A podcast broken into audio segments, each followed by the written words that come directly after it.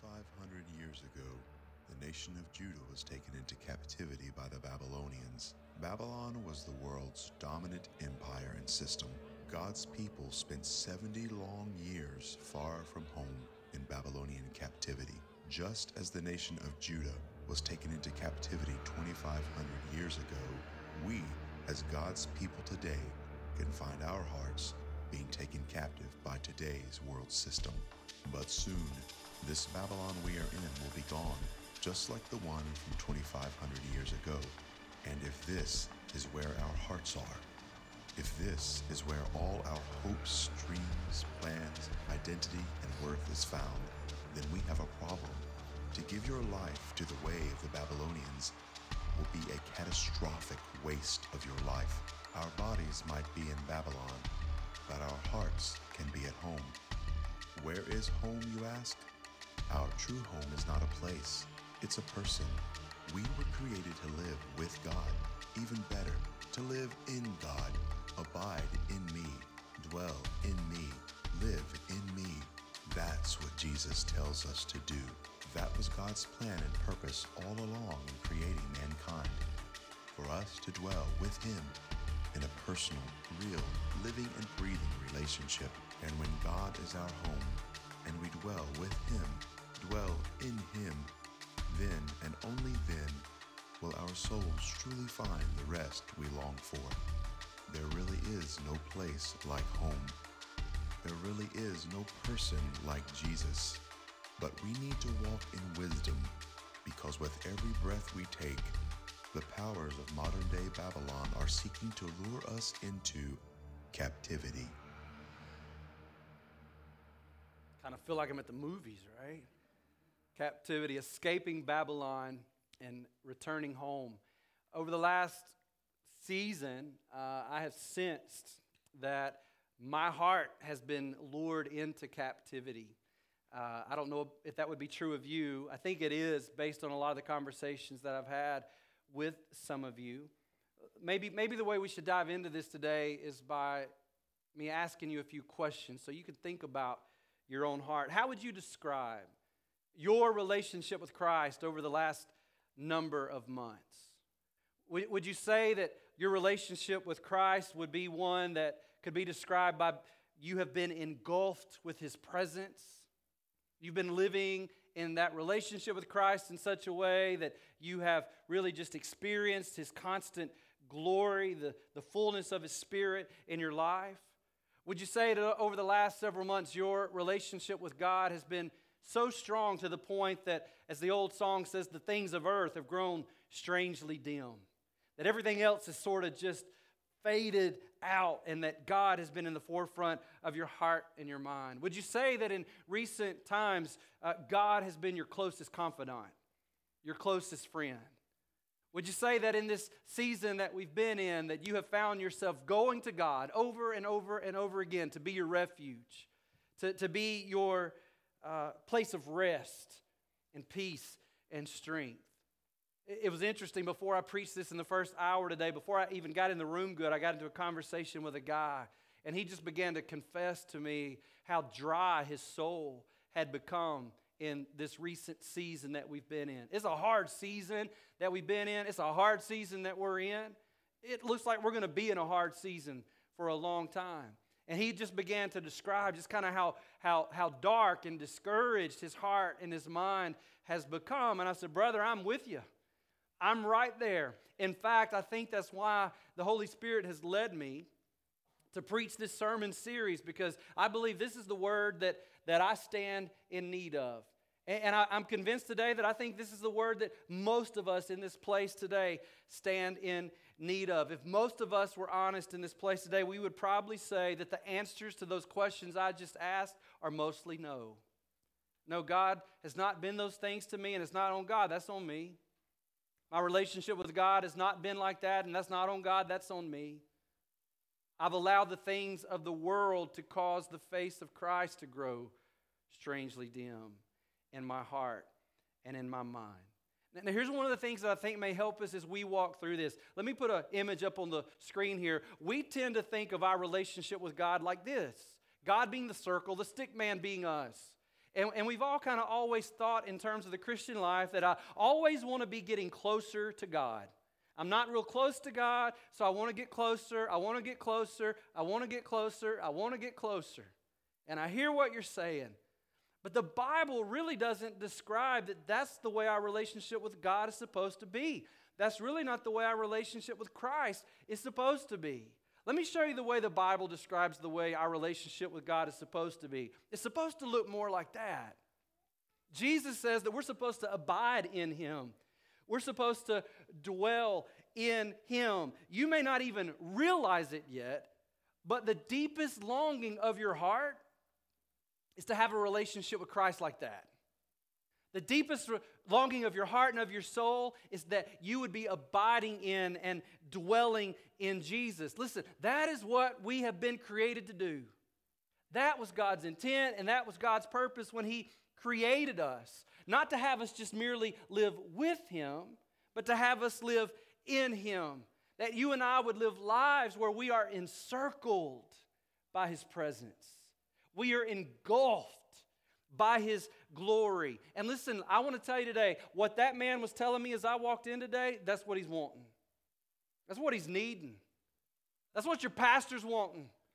That's what your pastor is needing. I don't need in this day just to get a little closer to God. I need more than that. I need to be engulfed by his glory.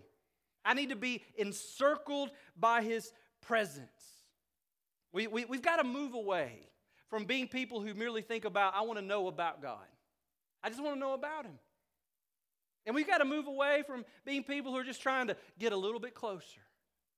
No, we, we want to know God and we want to abide in Him. We want to dwell in Him. We want to live in Him. People who know God like that. I mean, they really know God like that. They're abiding in Him, they're dwelling in Him. It seems that they are constantly, no matter what the circumstances are on the outside, it seems like they're always engulfed in His presence, always engulfed in His glory. They know God personally, they know Him. When they talk to Him, it's like they're talking to a friend, it's just real. They know God like their closest confidant, their closest friend. They know that He is their dwelling place. They've allowed Him to encircle and engulf their entire lives. Great saints of God throughout the years, that's what they figured out. And it made all the difference. Let me, let me give you a couple examples. Psalm 90. Psalm 90 was actually written by Moses. You know, Moses was the man that God chose to lead God's people out of captivity, right? He knew a little something about getting out of captivity, didn't he? And he wrote in Psalm 90, verse 1 Lord, you have been our home from the beginning. God, you're our home. You're to be our dwelling place.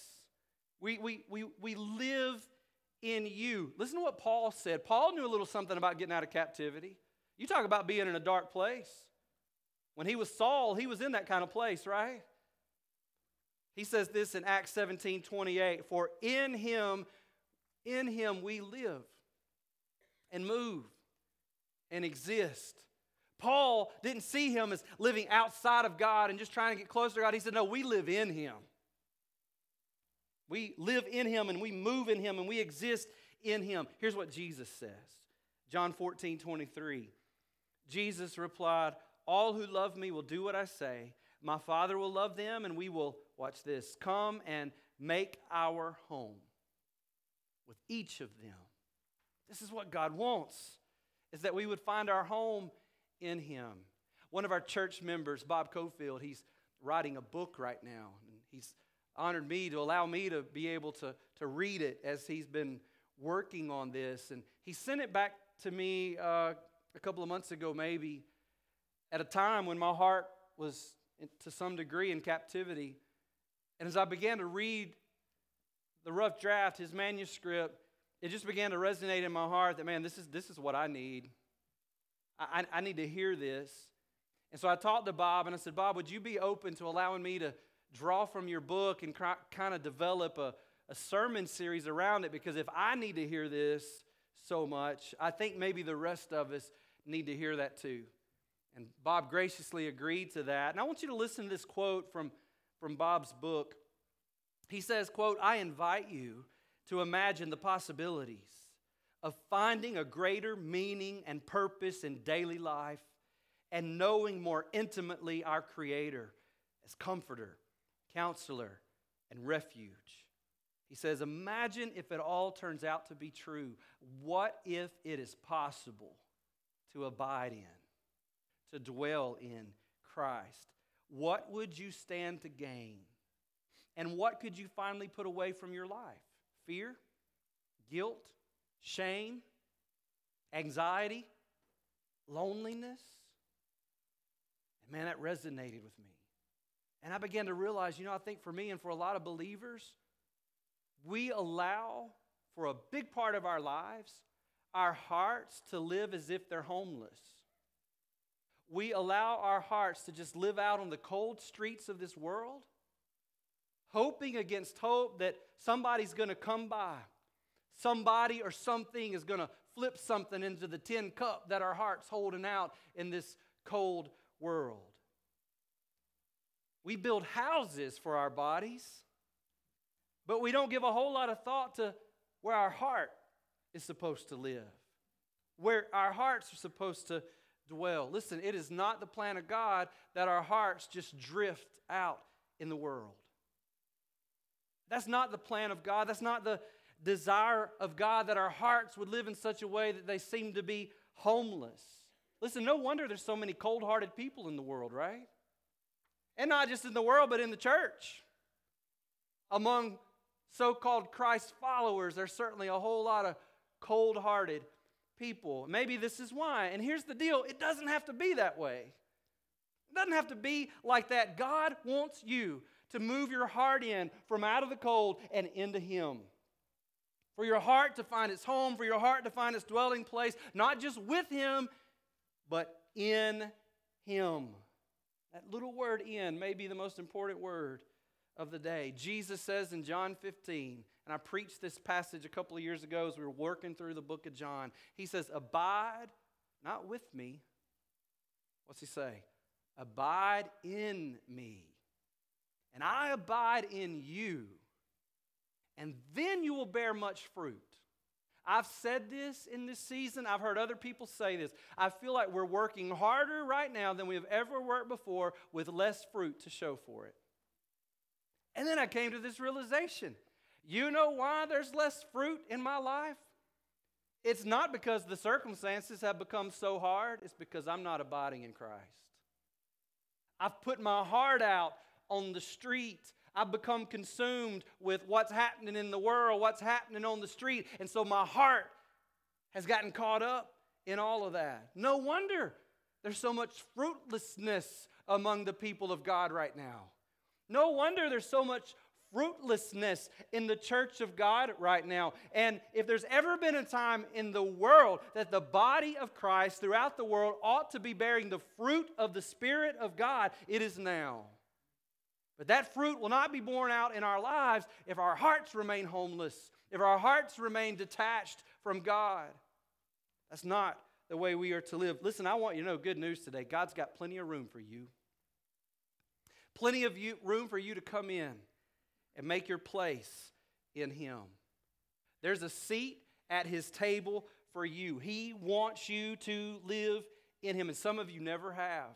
I'm not saying that to insult anybody. Maybe you've never heard this, you've never been taught this, but you've lived your whole life thinking, well, there's God and there's me, and I'm just constantly trying to get closer. And this whole idea of living in Him, dwelling in Him, being engulfed and encircled by Him, that's like a whole new paradigm shift today. Now, why does God want that for you? Well, one, because He's your creator. That's the divine plan for your life. God didn't create you just so you could live in the same universe as Him. He created you so you would live in Him, in that intimacy with Him. But more than that, Jesus came, His perfect Son, gave His life on the cross that God would not only be your creator, but that he would be your heavenly father, your Abba daddy. And you were created to live in him. You got to get that. You were created to live in God. And if your heart this morning is not in God, your heart's in a dangerous place. Most of us in this room are old enough to know because we've allowed our hearts at different times in our life to get into dangerous places because we made our heart's home in another place. We found refuge for our heart somewhere else. And apart from refuge in God, apart from our hearts being at home with God, our hearts are in a dangerous place. Only God Himself can protect your heart. Only God Himself can guard your heart. That's in part why He says, I want you to dwell in me. Your heart's the most valuable thing about you, and I want to cover it up with my presence and with my glory. Think about that. God wants to be your home. Your home. He wants to be your address. God wants to be where you dwell. Think about that. Your home. H- home is where you're really real, right? Home is where you don't have to feel pressure to look a certain way. Home is where you don't have to feel the pressure to do a certain thing, right? It's the real you. Home is where you clip your toenails. And by the way, we're thankful you don't do that while I'm preaching. I mean, you know, just throwing your foot up on the chair in front of you and going to. No, no. That happens at home, right? Home is where you walk around with the towel on your head, right? I haven't seen any lady walk in here with a towel wrapped around her head. I hadn't seen that happen. But you do that at home. Home is where you get up 10:30 at night and you grab the Lucky Charms and the biggest bowl you can find and you eat Lucky Charms at 10:30 at night with milk dribbling down your chin. Amen. Bless God. That's home, ain't it? That's what it's about. Home is where you know how to walk around in the dark. I was out of town at a hunting camp this weekend with one of our church members. I go there about once a year. About one night out of 365, I'm there. That is not enough to call it home. And I knew when I got up in the middle of the night to find the bathroom, it was going to be a dangerous thing. The light switch was on the other side of the wall, and it's a hunting camp, ladies, all right? Men know what I'm talking about. There's all kinds of stuff in there. And I, I am tiptoeing, and I, I mean, I almost wet myself before I got to the bathroom. It took so long to get to the bathroom because that's not my home. I don't know how to walk around in the dark. But at home, I'm up and gone, back in the bed and back asleep because I know at home it's familiar to me. Home is where you know where the junk drawers are. I can come to your house and I don't know where the junk drawers are, but at my house, I know where the junk drawers are and I know how to navigate the junk drawers, right? That's home. Spend all day using Google Maps trying to navigate this world. But when I get home, I don't need a map. Home is where it's familiar. Home is where it's comfortable. Home is where it's warm.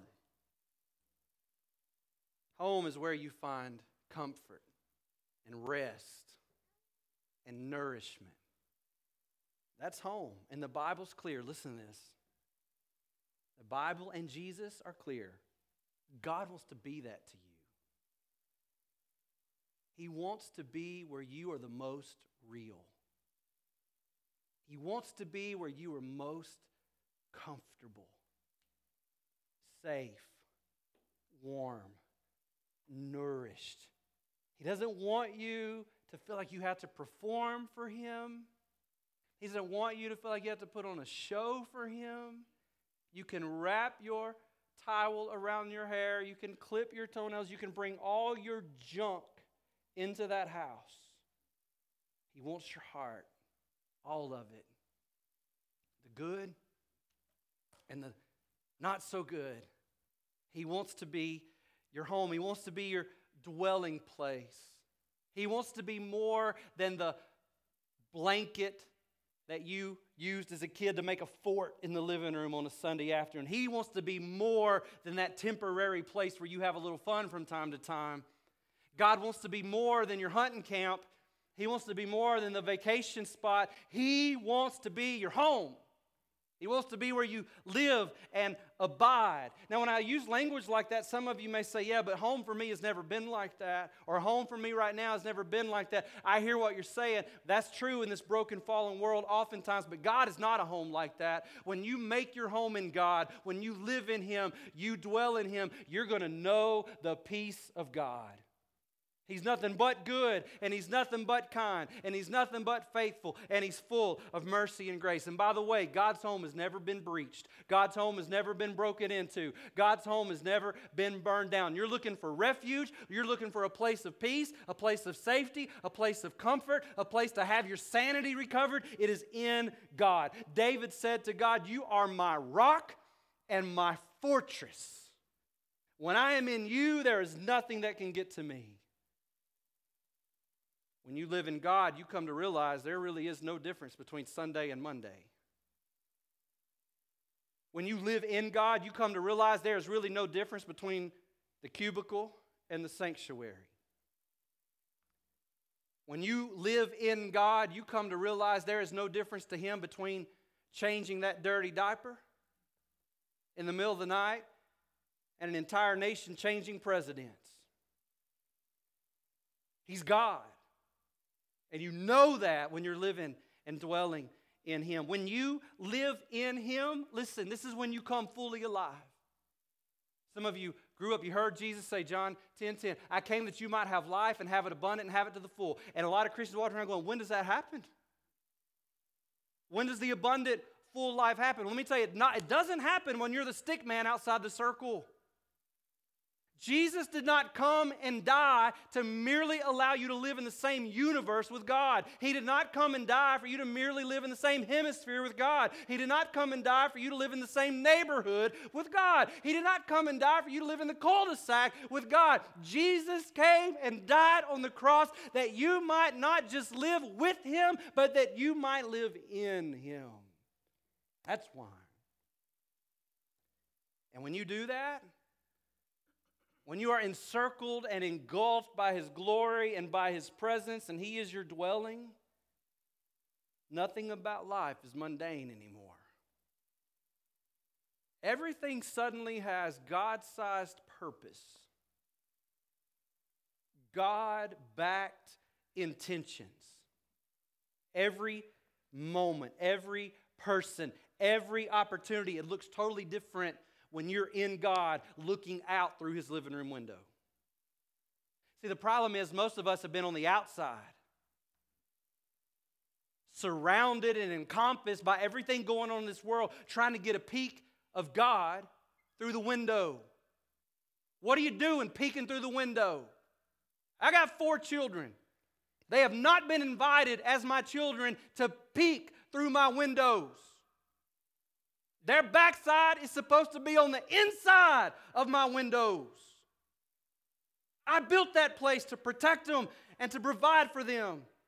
And I put that house where I put it because I want them to look out the window and see the scenery and see the world. Jesus died to bring you in, not to keep you out. David, the man after God's own heart, write this address down Psalm 27, 4 and 5. David said this I'm asking for one thing. Only one thing. This comes out of the message translation, by the way. Sometimes I like to read this in my devotions. I'm asking God for one thing. It's not a translation, it's a paraphrase. Somebody's going to call me on the technicality, okay? I'm with you. I'm asking God for one thing, only one thing to live with Him in His house my whole life long. I'll contemplate his beauty. I'll study at his feet. That's the only quiet, secure place in a noisy world. The perfect getaway, far from the buzz of traffic. Isn't it funny? Life really hadn't changed since David's day. God is the only quiet, secure place in a noisy world. Now, what's, what's David describing? Is David describing a physical place, a physical building? Is David saying, I want to isolate from the rest of the world? I don't want to deal with people. I want to go into the temple. I want to go into that room and I want to just live out my days there. No, no, that's not what he's saying. David understands his responsibility as king, as father, as husband, as all these things. But what he's saying is, in the middle of all this stuff, God, I want to live in you. You're not a building, you're a person. And there's one thing I'm asking, God. I just want to live in you. I want to be engulfed by you. I want to be encircled by you. I just want to do nothing but behold your beauty. It doesn't mean that he doesn't see what's happening in the world beyond, but he sees it through the lens of the character of God. He sees it through the windows of God's house. And when you're seeing from the inside out, God's character, His faithfulness, His goodness is the filter through which you see everything else. What we've done is we've been on the outside, and the circumstances of our world have been the filter through which we're looking back at God. You with me? Does this explain what's been going wrong in our hearts? Jesus didn't die for you to look from the outside in, He died to bring you inside. David says, I want to live in the presence of God. Now, you might be thinking, Joel, that's easy for King David to say. He's King David. That's not practical in my life. In fact, some of you might say, Joel, listen, I live in the real world, and, and it's not practical for me. For you, maybe, preacher, because you don't live in the real world, preacher. We pay you to pray. We pay you to read the Bible. We pay you to worship God. Well, well, let me say a couple things. First of all, I assure you, I live in the real world. In fact, my world sometimes is way more real than your world. But I'll also tell you this there's nobody in this room today that is stuck in the real world. If you're going around saying, Yeah, because of who I am and my life and my responsibilities, it's just not practical for me to have a relationship with God like that because I'm just stuck in the real world. No, you're an excuse maker, a lazy excuse maker who really needs to check out whether or not you know Jesus. Because if you really know Jesus, everything I'm saying to you right now is resonating with you. There is the Spirit of God inside of you that's going, hey, the door is open. What are you waiting on? He died to bring us in. Listen, it doesn't matter. You're not stuck. You're one step away from dwelling in Him.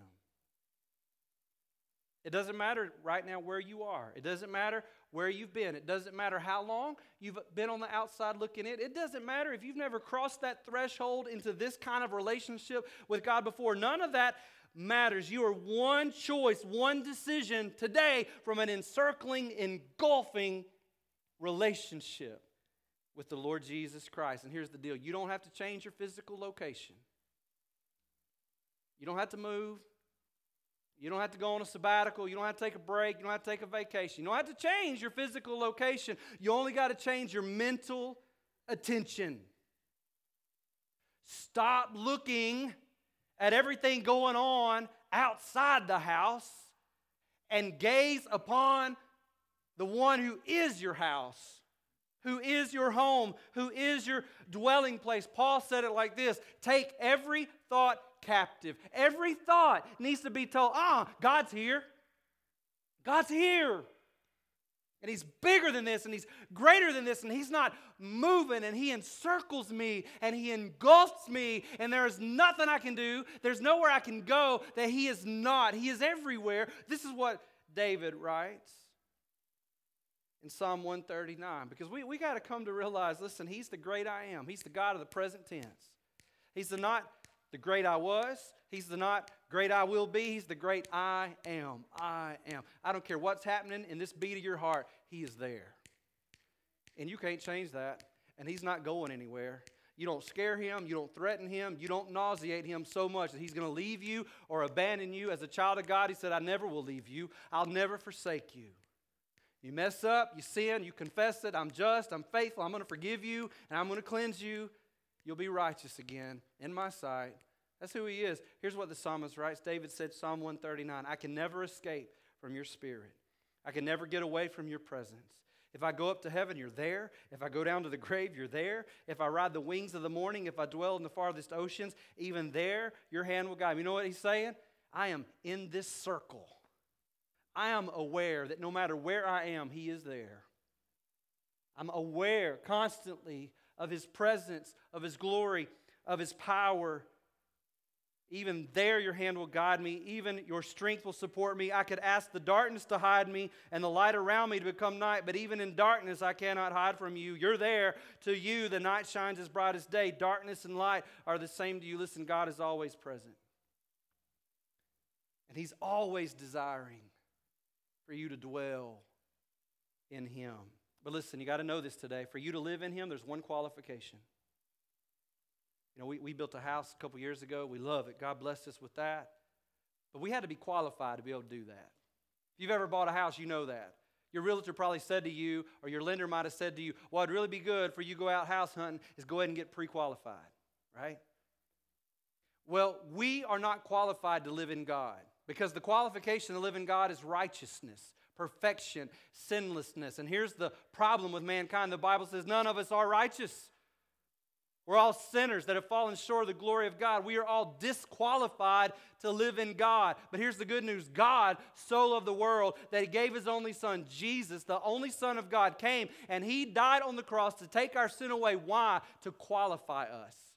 We could do nothing to qualify ourselves for this dwelling, but Jesus qualified for us through his death on the cross. He took our sins and our sorrows and he made them his very own. He bore the burden to Calvary to save us, to rescue us, to redeem us. Not so we simply live in the universe with God or in the neighborhood with God. He took our sins and our sorrows and He made them His very own so that we would live in God.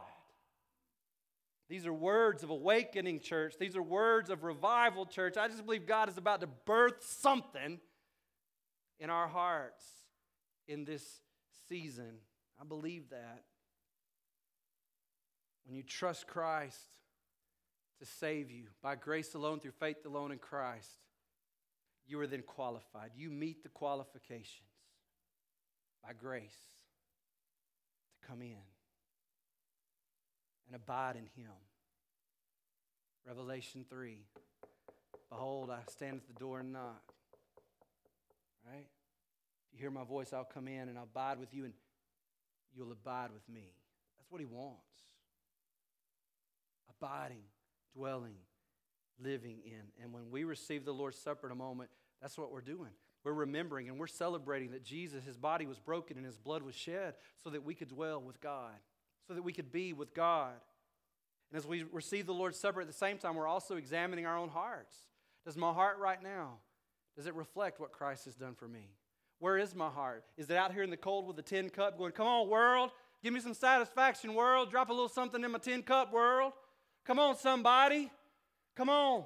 Come on, job. Come on, retirement. Come on, social media. Make me happy. Make me popular. Make me feel affirmed. Come on, drop something in the tin cup. Ain't you got something? Guy came up to my window yesterday. I gave him a couple dollars. I don't always do that, but I just felt inclined to do that. And that's when God just sort of reminded me, uh huh. Why are you out there in the world with a sign up going, this stinks. I'm not happy. I'm frustrated. I'm angry. I'm bitter. Why, why are you talking that way? Why are you posting that? Why is that on your social media? Why are you acting like that? God's going, get your butt in the house. You're my son. You're my daughter. Your heart is not homeless. The door is open. The light is on. Why are you looking at me through the lens of everything that's going on out there when you're supposed to be looking at everything going out there through the lens of me? So, the Lord's Supper is an opportunity for us to examine our hearts and say, Where is my heart today? To be real about that and to be honest about that. He didn't die so we could simply get a little closer to God. He died so that we could be engulfed and encircled by His presence, by His glory, by His power, so that He would be our shelter and our refuge and our residence and our address and our home. And the question before us right now is Is He? I think most of us would say, and not only that, but most of us would say, No. He's not. I'm just close enough to Him that I feel okay, that I feel like I'm not as bad as the rest of the world, and I'm just going to kind of lay here in this gray area. Jesus didn't die for you to live in the front yard. He didn't die for you to have a sleeping bag on the porch.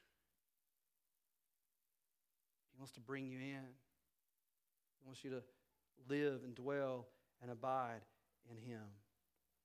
And I think a lot of us would say, I want that, Pastor. I want that.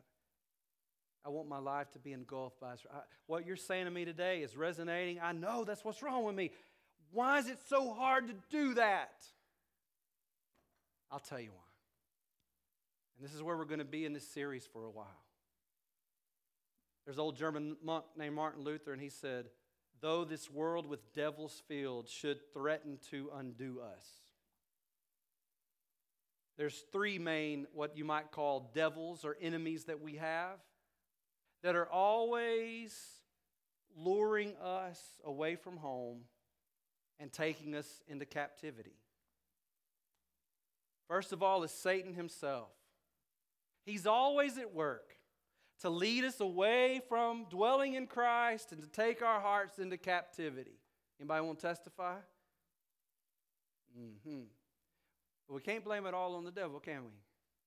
Because there's another big enemy that lives inside of me. It's my flesh, my old sin nature. When Christ died to save me, that's not gone yet. It's going to be gone one day, but it's not gone yet. Right now, inside of me, there's a new nature and a sin nature. They're battling like this all the time.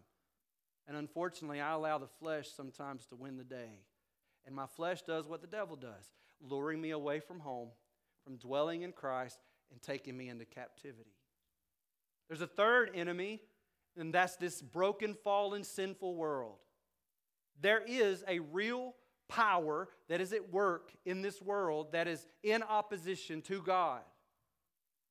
And because we live in this world, the power of this world is constantly luring us away from God, from dwelling in Christ, to take us into captivity.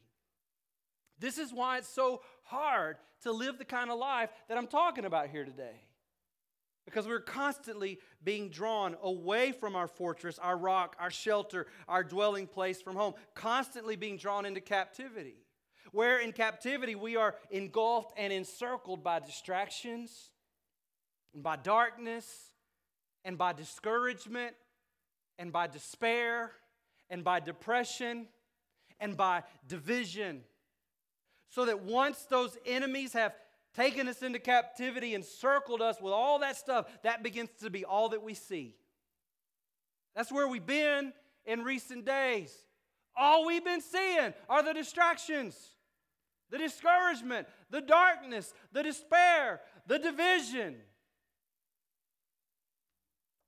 We've been lured out into captivity, and all that is all we seem to think about. And they'll continue, these devils are going to continue to convince us this is your life.